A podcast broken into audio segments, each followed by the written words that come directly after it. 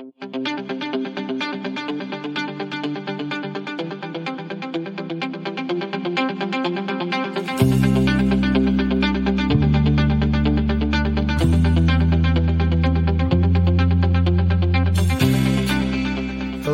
and welcome to another live episode of The Energy Detox, a petroleum based blend of leadership conversations guaranteed to boost your professional and personal output by flushing away the hidden and often toxic barriers to peak performance. I'm your host, Joe Sinnott, a chemical engineer, executive coach, and 5,989 day veteran of the energy industry, helping you tap into the same resources fueling today's most successful and sustainable leaders. And today we're going to talk about how those leaders avoid inappropriate relationships with numbers how those successful leaders use numbers to their advantage while avoiding the temptation to overuse numbers and in turn degrade their message, degrade their progress, and in some cases degrade the, the morale and the enthusiasm of their stakeholders. And to drive this conversation today, as we've been doing over the last three weeks, we're going to take one recent headline from the energy industry to hammer home this point and in turn ask you three questions that will help you grow, protect, and sustain success. And that headline this morning comes from the COP26 conference over in Scotland, where it is the final day of this two week conference. And throughout the last two weeks, there have been no shortage of headlines filled with numbers, lots of numbers that focus on the 197 countries that are there, the tens of thousands of people that are there, all of the various commitments, the billions of dollars that countries are committing to fight climate change and move forward in the energy transition, the, all the, the numbers of, of metric ton commitments in terms of reductions of CO2, all of the percentages that are out there, all of the, the year targets and the number of years that it will take for countries to get to net zero. So many numbers, so many numbers, including the most important one, which which again, this headline focuses on, which is the 1.5 degrees Celsius of temperature increase since the pre-industrial age.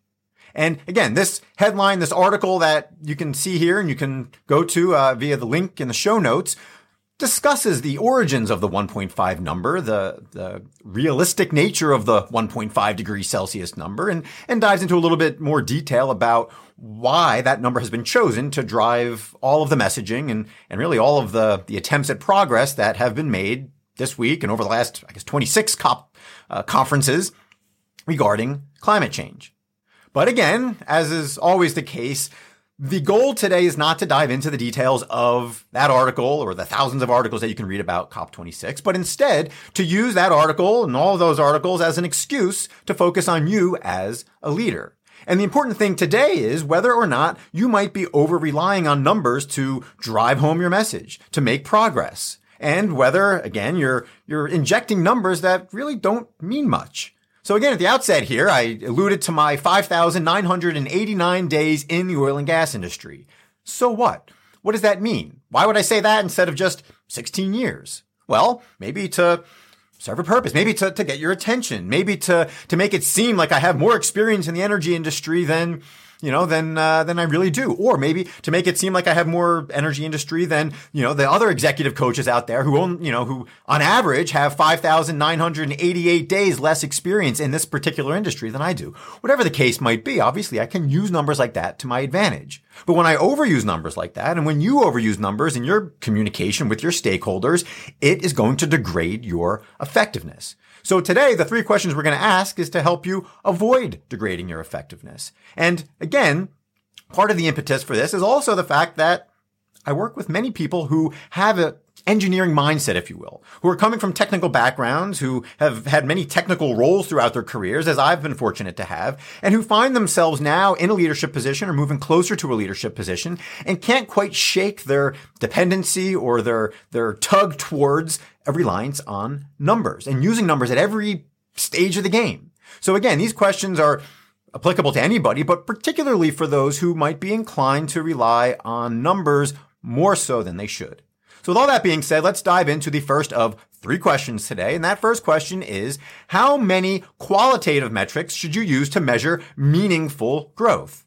And Obviously, that question has a, a bit of uh, forced irony in it to talk about quantifying the number of qualitative metrics that you should be using and to also point to the fact that you know, many companies, especially in their earnings releases, will, will talk about meaningful growth, meaningful value, meaningful XYZ, when of course meaningful in and of itself is a very qualitative number. So taking this somewhat tongue-in-cheek question, the important thing to take away from this is, are you relying on too many numbers? Do you need at times to take a step back and use words and use phrases that might resonate more with people and, and use qualitative measures? Had a conversation yesterday with a group of people talking about, again, how to get the energy industry's message out there to the population without relying on the same old attempts to just throw numbers out there. Throw numbers out there about the, you know, the percentage decrease in your home heating bills over the winter. Yes, those are stark numbers. Those are very important numbers, but at some point they become to, they begin to lose their muster, right? So what if the average Pennsylvanian has saved $500 a year, $1,000 a year over the last 10 or 12 years? People at some point are going to say, well, what have you done for me lately? And to do that, you need perhaps different attempts at messaging, different attempts to qualitatively talk about how much better we are now versus our peers in other parts of the country or other parts of the world.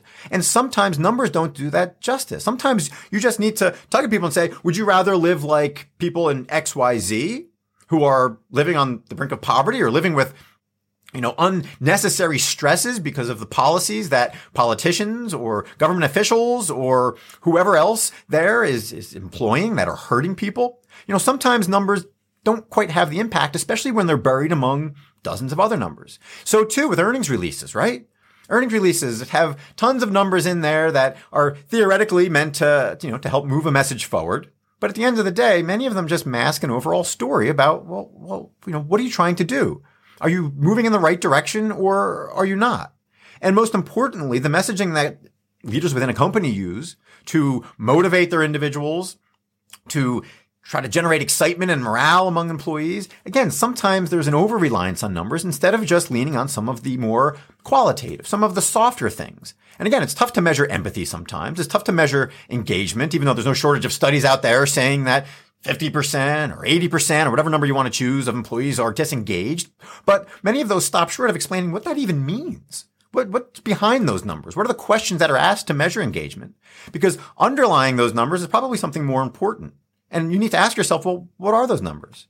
Yes, they might generate some urgency. Yes, they might move you forward, but are you over relying on numbers and the words that are coming out of your mouth? And are they beginning to lose muster?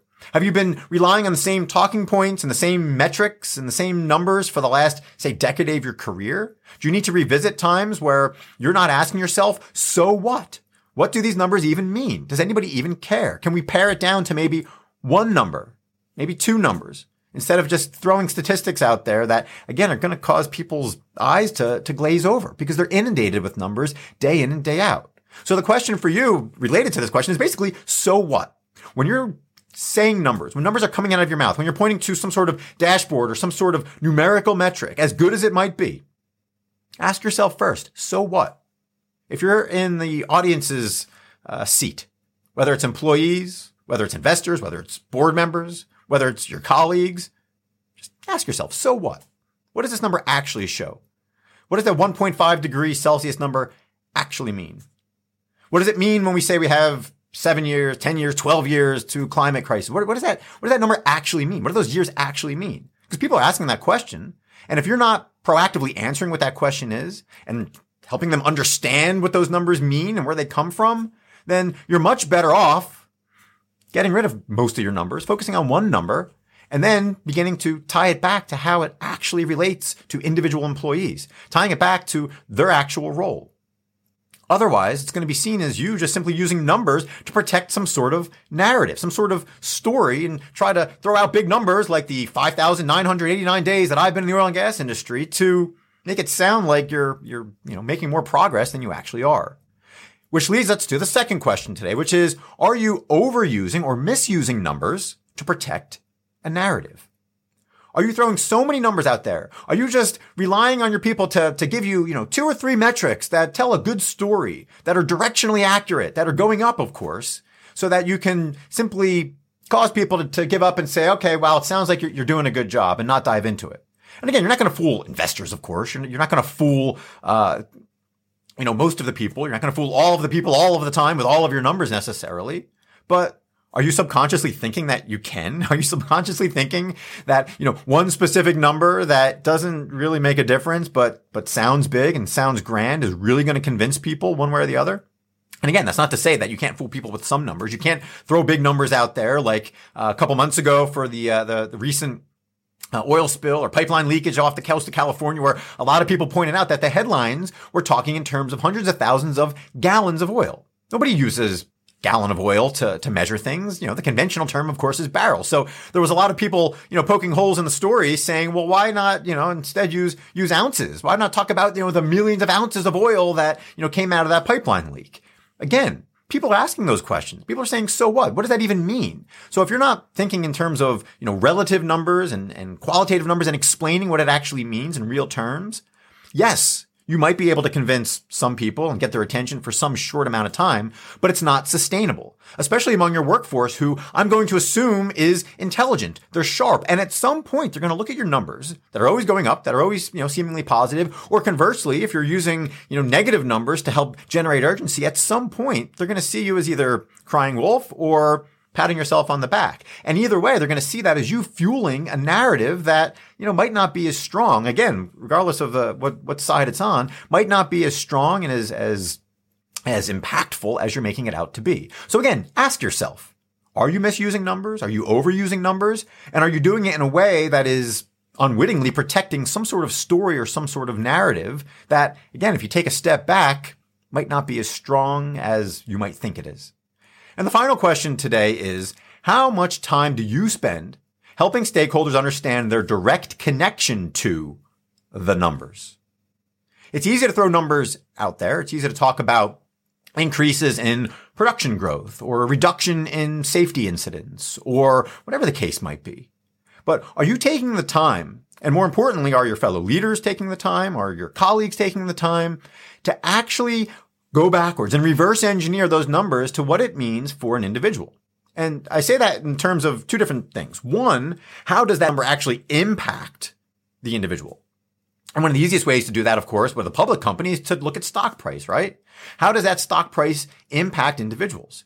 Whether or not they actually have some sort of, uh, you know, direct financial stake, whether or not they have shares in the company or they have some sort of bonus that's tied to a share price or they have some sort of, uh, you know, stock based rewards. Even if they don't have that, how is it impacting their bottom line? How is it impacting their pay and the benefits? And how is it impacting the strength and the sustainability of the company so that they can continue to have a job? If you're not helping people understand how those bottom line numbers that you're pointing to actually directly impact them and their own bottom line, well, you're missing an opportunity to help keep them engaged to help keep them attentive to the numbers that you're putting out there and that you're touting publicly and, and internally. So that's the first piece. How are they directly impacted by those numbers? And then the second piece that is often missing is helping them understand how their actions directly impact the bottom line. And again, it's a, it's a it's a fun exercise and you don't have to over engineer it. You can simply say that regardless of what your role is in the company, how is it related to the bottom line? And sometimes it might take a little bit of creativity and, and, thought, but obviously, if it's not directed to the directly related to the bottom line in some way, then again, it begs the question: Well, what is that person doing there? And even if they're in a role that is simply meant to support and protect operations and they never touch anything related to money and it doesn't seem like they're having an impact on, on the financial numbers, well, my guess is they are, right? From a risk reduction standpoint. If somebody's in the safety department, they might not be a revenue generation center, but obviously the cost of one incident can be tremendous and that can impact the bottom line. And if people don't have that understanding, even if it's just qualitative, and especially if it's qualitative, right? You know, you don't need to over engineer these numbers to throw out something to say, Hey, look, you know, you in the safety department, you know, we recognize, you know, you look at all the risks, you have a 5% impact, say, on the bottom line of the company. You know, that stock price has a, has a 5% dependence on you doing your job and preventing incidents that open us up to liability, that threaten our social license to operate. Yeah. Could that number be simply pulled out of thin air? Perhaps. But at least if you can quantify the, you know, perhaps difficult to quantify or unquantifiable, you can at least, you know, bring people on board and you can generate a number that is meaningful to them, unlike the dozens of numbers that you might be throwing at them that aren't as meaningful, that aren't as impactful, that are, that are again, overwhelming at times. So take some time today to think about how you can quantify the unquantifiable.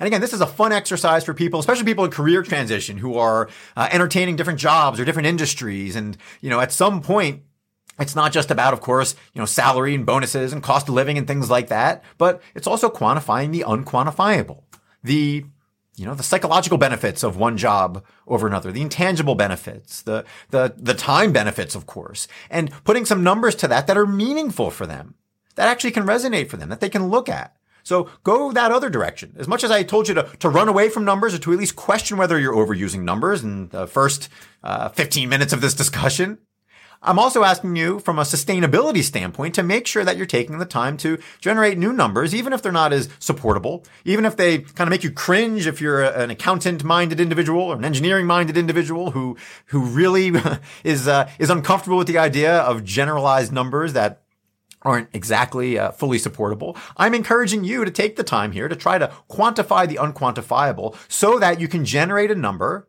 that helps people understand how they're connected to the ultimate numbers, to the big number, whether it's the 1.5 degrees Celsius number that's out there that is driving all of the conversations at, at recent COP meetings and certainly COP26, or again, whether it's the stock price number of your company or whether it's a headcount number, whatever the, whatever the case might be, ask yourself how you can show people how they are directly connected to and impacted by the numbers that are most important. And so that being said, I appreciate the 16 minutes and 24 seconds so far that you've spent uh, listening to this conversation. Again, I encourage you as you go into your weekend to take a break at times from the overwhelming number of numbers out there and ask yourself, what is the core objective you're working towards? And what is one number, one number that best captures your progress towards that goal? So that being said, I appreciate you tuning in today. I appreciate those of you who have engaged over the last 36 episodes of the Energy Detox. I appreciate those of you who have engaged over the last 15 daily episodes of the Energy Detox. And as always, I welcome your feedback, your comments, your criticism, uh, including some recent feedback yesterday I received from somebody who said that I seem to have difficulty saying goodbye, that it seemed like a higher percentage of my time is spent on the last two minutes of an episode uh, instead of trying to just crisply wrap things up. And to that person who provided that feedback, I say thank you. I say thank you again. I am filled with gratitude and I appreciate everything that you did to share with me. And I am so willing to even take an extra 30 or 40 seconds to thank you for that feedback as um, as much as I'm unable to say a quick goodbye. But uh, in all seriousness and with sincere gratitude, I hope you have an excellent weekend. I thank you again for your time and attention, and I hope uh, you continue enjoying these renditions of The Daily Detox.